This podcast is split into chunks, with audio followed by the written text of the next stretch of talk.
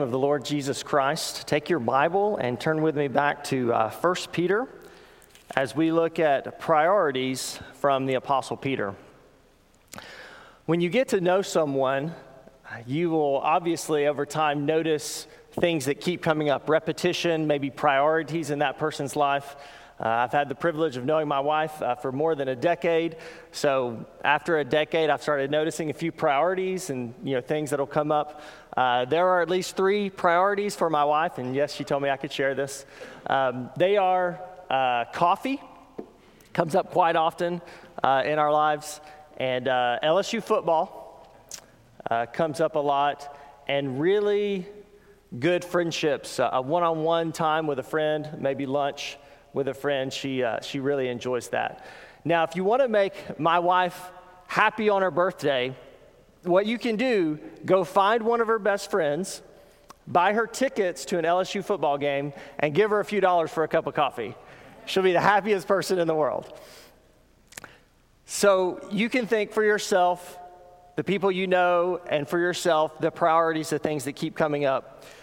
When we think about the book of First Peter, and we think about the Apostle Peter, and by extension, what God is saying in His Word, what are some priorities that we are being taught that then we should have?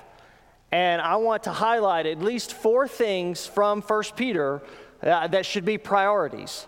And you'll see them on the outline of your bulletin. Number one is faith, number two is holy living, number three is the suffering of Jesus Christ on the cross. And number four is humility. Look with me at chapter 5, verse 12 for a moment. The very end of this letter, Peter gives us his purpose. What is the purpose of this letter? Chapter 5, verse 12 says, By Silvanus, a faithful brother as I regard him, I have written briefly to you, exhorting and declaring that this is the true grace of God, stand firm in it. This grace of God is what we stand firm in. So, as we look upon the grace of God, I want us to think about what is the role of faith in the grace of God? How does God's grace motivate us to holy living? How is that grace found in the suffering of the Christ and how that grace results with humility in our lives, how we then walk humbly with God and with others. Now, the book of First Peter begins with a priestly introduction, not just an introduction, but a priestly one. And you'll see why in a moment. And then Peter goes straight into praising God for his salvation, which he says is through faith. Now, P- Peter is talking about these things. One reason is because the readers that would have been originally listening to him, some of them would have been suffering. Some of them would have been going through various trials. And Peter was saying these trials are testing the genuineness of your faith. That is, when you go through that trial, it exposes your faith, it tests it. And then he talks about faith being, brings about the outcome of the salvation of your souls. And not only that, because we have this salvation, our hope is not only set on the grace of God today, we set our hope on future grace that will be given to us at the coming of Christ. And all of this gospel forms the basis for holy living. And we're going to give attention today on living holy lives, not just to live holy lives, but actually live who we are, which is chapter 2, verse 5. You are being built up as a spiritual house to be a holy priesthood to offer spiritual sacrifices acceptable to God. Not just Moses, not just Aaron, but you, church. In Christ, Jesus has made you a priest. You are a priest. You are offering up spiritual sacrifices to God. You are being built up as a, not just a house, not just a physical house, but a spiritual house. And so Peter is saying who we are in Christ is going to have enormous implications for what you do day to day in your holy conduct. In fact, Peter doesn't just leave it generically as go out and be holy and and we just think generally about holiness, he says, okay, now let's get specific. In chapter 2 through 5, he then points out certain groups of people in the church. He talks about the holy lives of the servant, of the wives, of the husbands, of the elders, of the younger men, and of all of the church. All of these groups of people he's going to discuss and say, here's how you conduct yourself in the world as a priest in Christ. And right in the middle of the discussion about husbands and elders, we see this call from God to humility and the suffering of Christ there in chapter 3, verse 8 through chapter 4, verse 19. So, with all of this in mind, let's think about these four priorities. Priority number one for spiritual priests in the household of God, priority number one is our faith. God is very concerned about what you believe and about your faith, about your trust, about trusting in God. And you say, Alex, who is this God in whom I should trust? Well, First Peter would say he is a God that is merciful and full of grace. He is a God who has the power to raise the dead. He is a God who's completely holy, perfectly holy, and an impartial judge. Nobody will be able on Judgment Day to come before God and say, Well, well, God, I, I have a 401k. Or, you know, I, am a I'm an engineer at this, this famous uh, business. Or I, this is my dad. God, do you know who I am? God could easily look at you and say, Do you know who I am? God is impartial, completely impartial. And it's kind of hard to grasp that because we live in the world, sometimes in businesses or families, where somebody might get a little bit of partiality because of who they are. But when we're before the judgment seat of Christ, He is completely impartial, the most perfect, righteous judge and completely holy. This God in whom we should trust is also aware of world events. As we are tempted to fear when we see world events, God is completely aware of what's going on in the world. And not only is He aware of world events, He's aware of an individual suffering.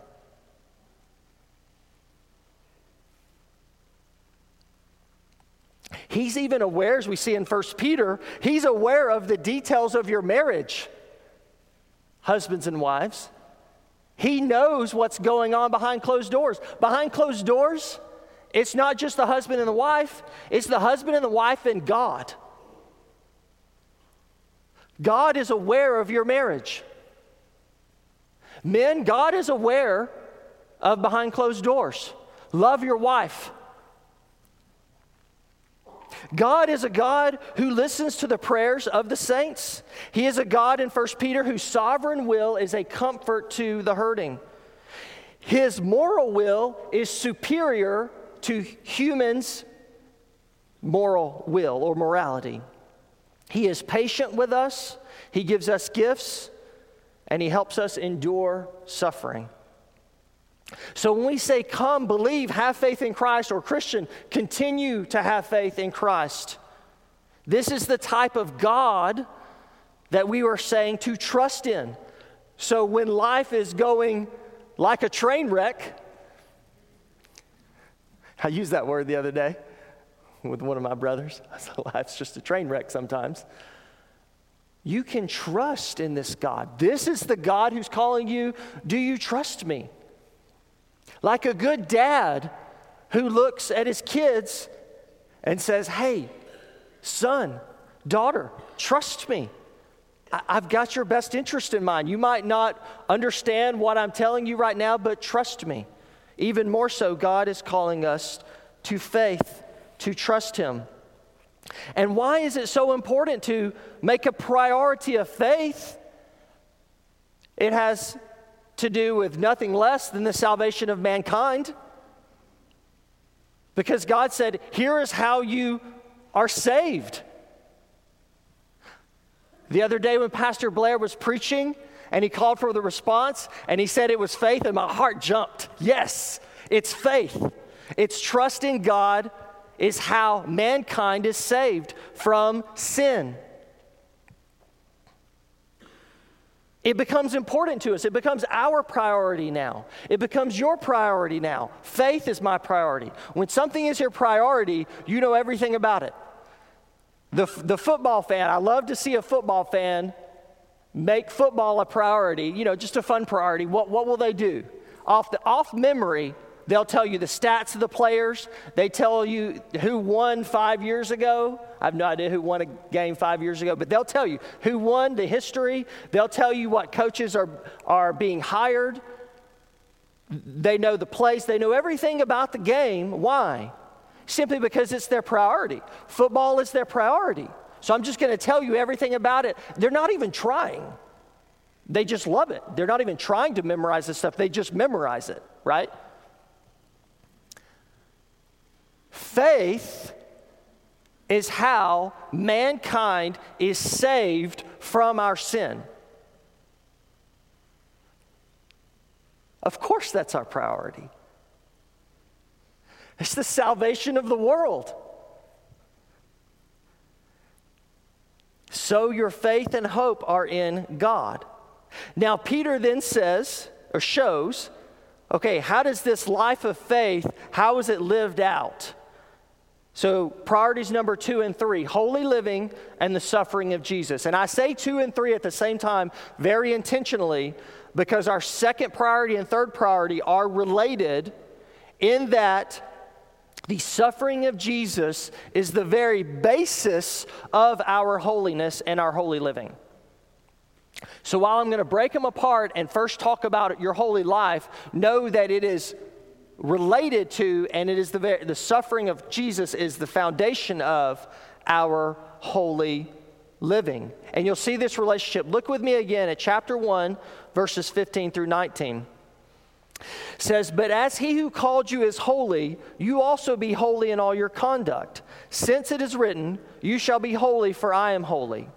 And if you call on him as Father, who judges impartially according to each one's deeds, Conduct yourselves with fear throughout the time of your exile, knowing that you were ransomed from the futile ways inherited from your forefathers, not with perishable things such as silver or gold, but with the precious blood of Christ, like that of a lamb without blemish or spot.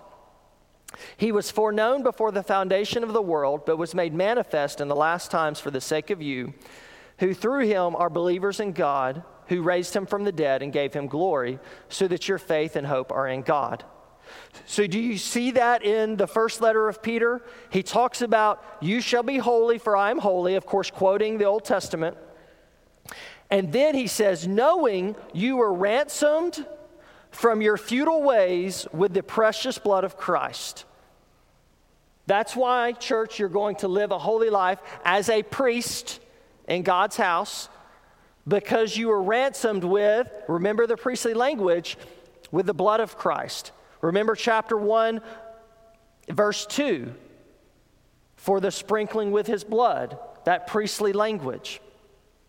So, because of that, and because of the suffering of Christ, which is how we're sprinkled with his blood, we then live out a holy life, being holy as God is holy. Now, holiness in 1 Peter is often related to living a holy life in the midst of a corrupt world.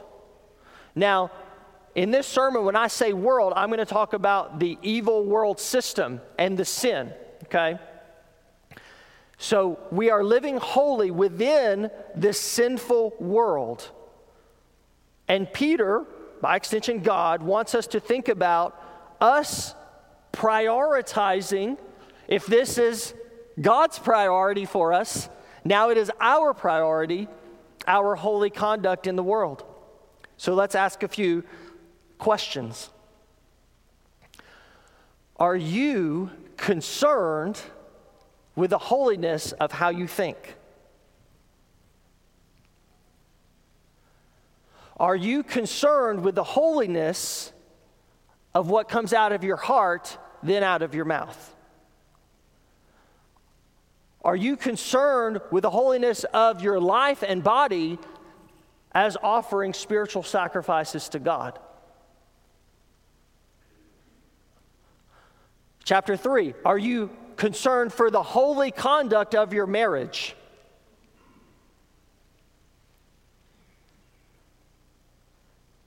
Married or single?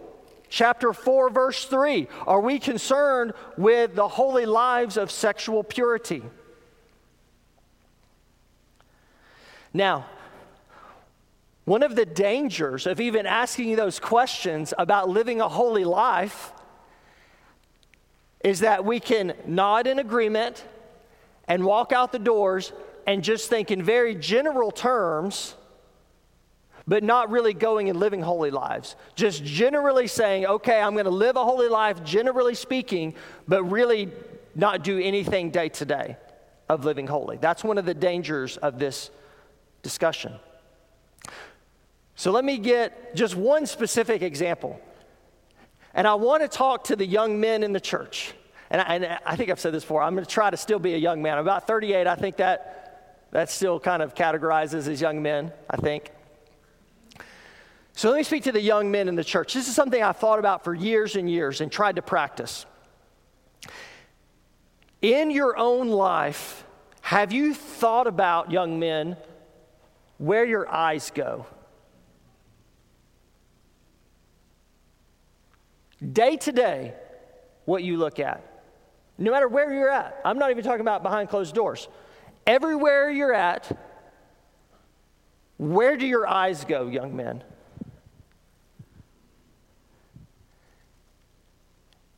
Let me tell you something, young men. You get to choose where your eyes go, not the world. And you say, but Alex, the world throws all kinds of things day to day at me. Learn to turn your eyes quicker.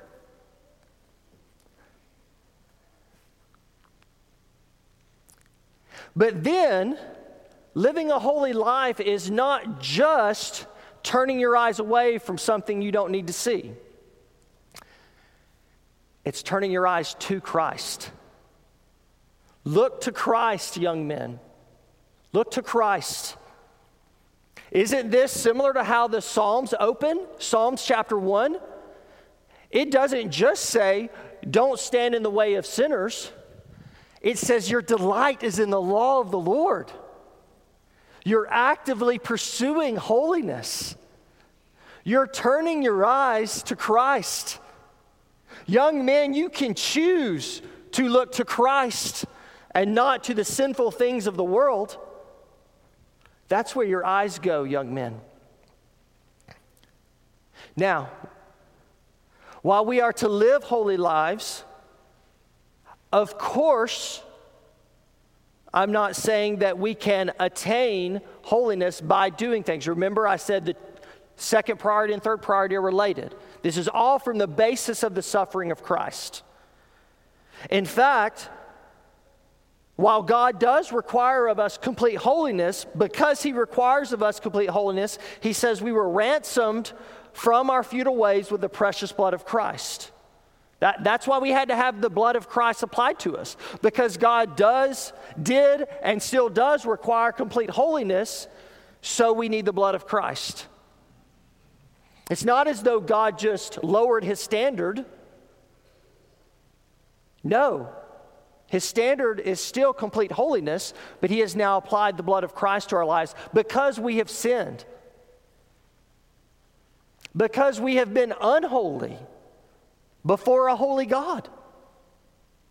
So, priority number three then is in 1 Peter, the suffering of Jesus.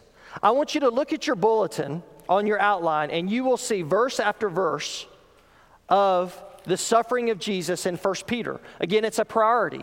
Chapter 1, verse 11, chapter 2, verses 21 through 25, chapter 3, verse 18, chapter 4, verses 1 through 2, verses 12 through 19, chapter 5, verse 1, verse 9 through 10. Again and again and again, Peter is going to talk about the suffering of Christ.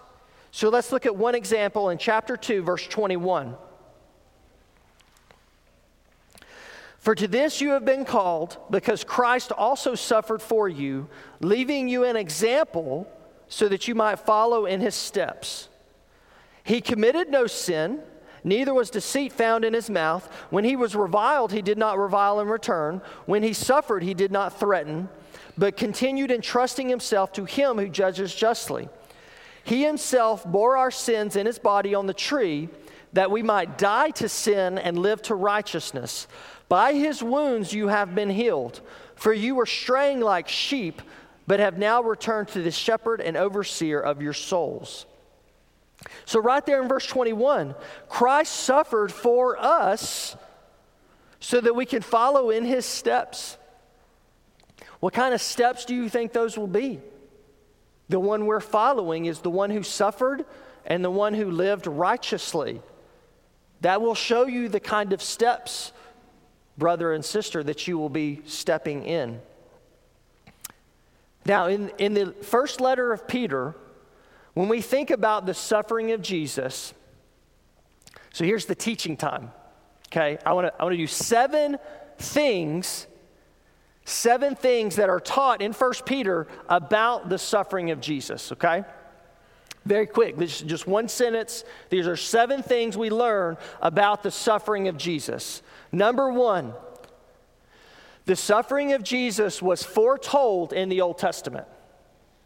For example, Isaiah 53 that we just read. First Peter teaches, number two, that the suffering of Jesus happened even though Jesus was completely innocent. He did not suffer because he did anything wrong. Number three, the suffering of Jesus was where he suffered and trusted the Father instead of lashing out in retaliation. He just trusted the Father. Trust, faith. Number four,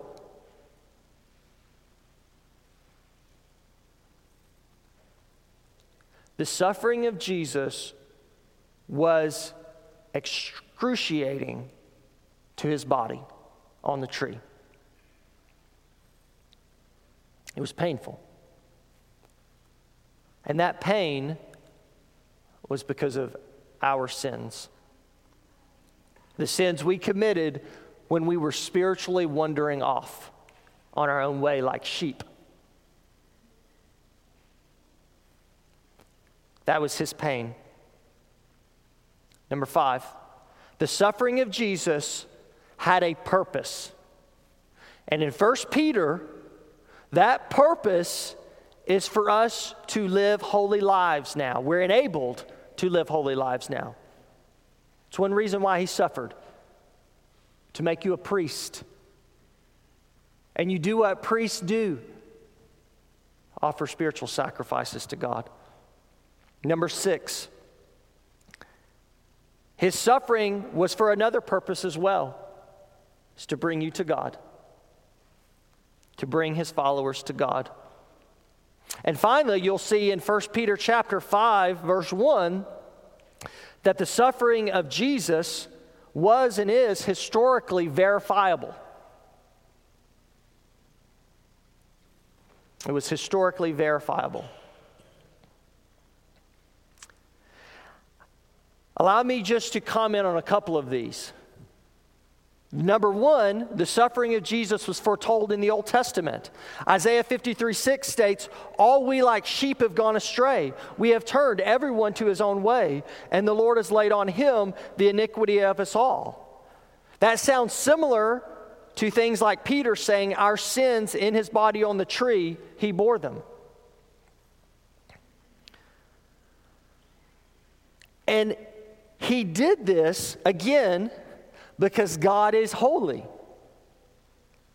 That's why Jesus had to go to the cross, because God is holy.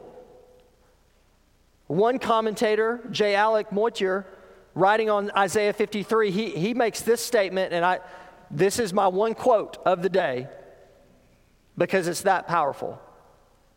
This commentator writes But what makes sin an issue, an eternal crisis, is the nature of God. Were God morally indifferent, we would still regret sin, but in an ultimate sense, it would not matter. God, however, is holy. Holiness is his essential state. Everything about him is holy. His name is holy. His love is holy. In the Bible, holiness is the constitutive fact of God. Very well, then. Until that holiness is satisfied, there can be no salvation for the sinner.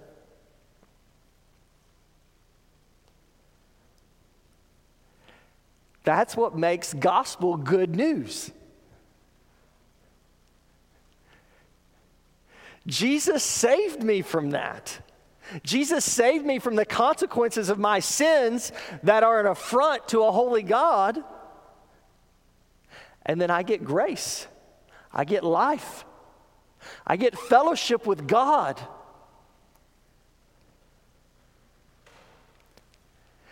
And not only do I get this salvation eternally, but let me comment on one of those other points. Now I'm enabled to live a holy life. The suffering of Jesus not only saves you, this call to be holy as I am holy, God says, I'm now enabled to do that. In Christ, in the Spirit, I can live out a holy life. That is, Jesus bearing our sins allows us to lead a holy and healed life. So, priority number one, faith. Priority number two, holy living. Priority number three, the suffering of the Messiah. So, finally, priority number four humility. I don't know why I love this point. I love thinking about walking humbly and what does that mean? I think it means at least two things. One, toward one another, I'm going to think about your needs above my own. I'm going to think about you. I'm going to think about you, brother. I'm going to think about you, my wife. I'm going to think about you, my friend. I'm humble towards you. I'm thinking about your interest and your needs. Secondly, humble before God would be what? I am humbling myself under, Peter would say, under his mighty hand. You submit yourself, men and women, you submit yourself to God, knowing that his hand is powerful. Now, why would this be so important? Why would it be important for me to think about the priority of humility, that I make it my priority to live a humble life before God and before others? Chapter 5, verse 5. Because if you are a proud person and you walk around and you don't need anything and anybody, and you definitely don't need God, and you are a prideful person, chapter 5, verse 5 says, God opposes the proud. God opposes you if you are proud.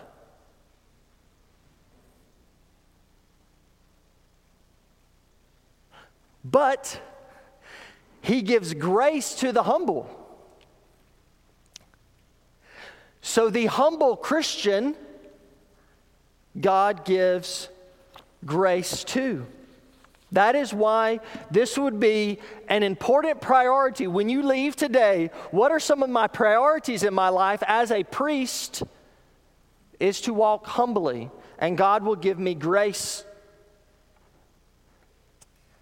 Now, humility is not just a priority for Peter. Humility is a priority in all of Holy Scripture. In the Old Testament writings, you have things like the princes of Israel and the king humbling themselves before the Lord because a prophet comes and says, You've abandoned the Lord. And they hear that and they say, Yes, we have, and they humble themselves before the Lord. They repent. We see pride and humility in the Old Testament writings. We see humility in the wisdom of Proverbs. In Proverbs, humility is the way of honor. The Old Testament prophets, when they're calling, like the prophet Zephaniah, when he's saying, Seek the Lord, he's saying, You humble of the land, seek the Lord. When we come to the Gospels, what do we see in Jesus? Jesus himself says, I am meek and humble in heart. So we are following in his steps. We are following Jesus, and the one we're following is saying, I am meek and humble in heart. So, of course, that's going to be the priority when I leave church today. That's my Savior's position of humility in heart. The early church, such as the Apostle Paul, when he was serving, he would say, I'm serving the Lord with all humility. Many of you are serving the Lord today. You are abounding in the work of the Lord. Do so with all humility, is the call of God in your service. And then, of course, in 1 Peter, 1 Peter, we are called to humility. And then I was thinking, but what about the book of Revelation? In the book of Revelation, at the end of Scripture, the humble are exalted, is what's happening. The humble of the land, the church, all of a sudden we are exalted. In Revelation chapter 21, one of the angels shows John the bride, the wife of the Lamb. And when he says, I'll show you the wife of the Lamb, the bride, what happens? He sees the holy city coming down. And this holy city is coming with the glory of God. It's got a high wall, it's got 12 beautiful gates. Then it's got these 12 foundations, and on them were the 12 names of the 12 apostles of the Lamb. The humble will be one day exalted. So, to wrap this all up, today.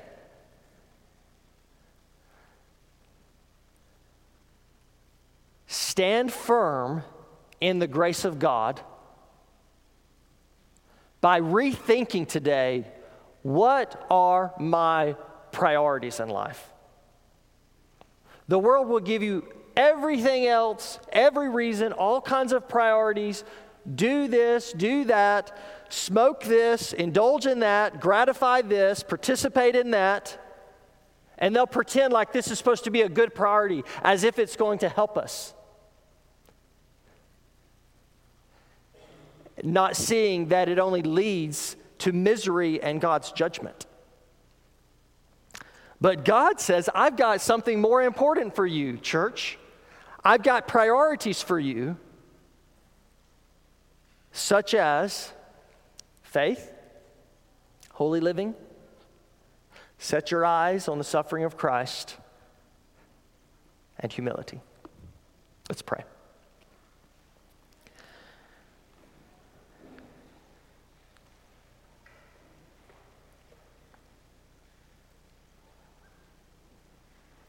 Father,